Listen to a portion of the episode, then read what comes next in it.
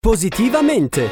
Le buone notizie per un mondo migliore a cura di Avis, Associazione Volontari Italiani del Sangue. Ancora ben ritrovati con Positivamente, allora andiamo a parlare di notizie positive. Promuovere attraverso una serie di enigmi e avvincenti prove d'abilità l'economia circolare. Si chiama Escape for Change ed è la prima escape room itinerante che punta a sensibilizzare con un approccio ludico e coinvolgente su temi di stretta attualità come la rigenerazione delle materie prime, la produzione sostenibile e il superamento delle disuguaglianze socio-economiche. L'iniziativa è promossa dall'associazione Eufemia e si inserisce nel più ampio percorso di educazione alla cittadinanza globale dal titolo Metti in circolo il cambiamento, cofinanziato dall'Agenzia Italiana per la Cooperazione Internazionale. Ne parliamo con Pasquale Lanni, tra gli ideatori.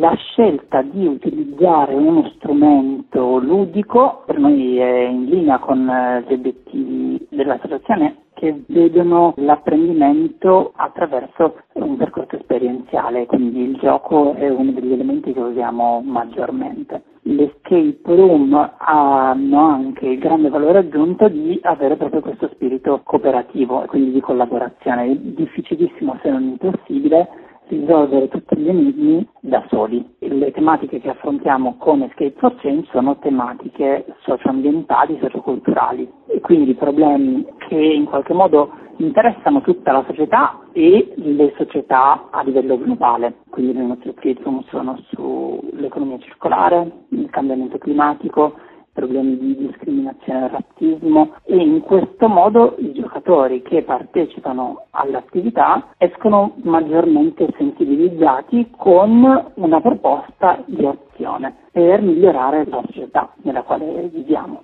La partecipazione a questa escape room è adatta a tutte le fasce d'età, come ci spiega ancora Pasquale Lanni. La particolarità di Escape for Change è che è un gioco facilitato, quindi la parte di costruzione della stanza dei giochi, della storia, è una, ma il ruolo dei facilitatori è quello di adattare la difficoltà al gruppo che gioca. Quindi la stessa stanza va benissimo per bambini dalle elementari in su, fino a studenti dell'università, famiglie, amici che vogliono semplicemente giocare a un escape room. L'esperienza si articola in quattro fasi. La prima è l'introduzione rispetto alla tematica, poi c'è la fase di gioco che può durare dai 30 ai 45 minuti e poi c'è la fase di debriefing in cui discutiamo di quello che è successo e delle connessioni con la realtà. L'ultimo pezzo è quello della call to action, quindi che cosa possiamo fare nel nostro piccolo o nel nostro grande, nel senso che abbiamo giocato anche con decisori politici, assessori e lì la questione si allarga molto di più e può avere un impatto anche a livello cittadino o regionale. Il tour di Escape for Change ha già fatto tappa a Torino, Palermo, Firenze, Roma, Forlì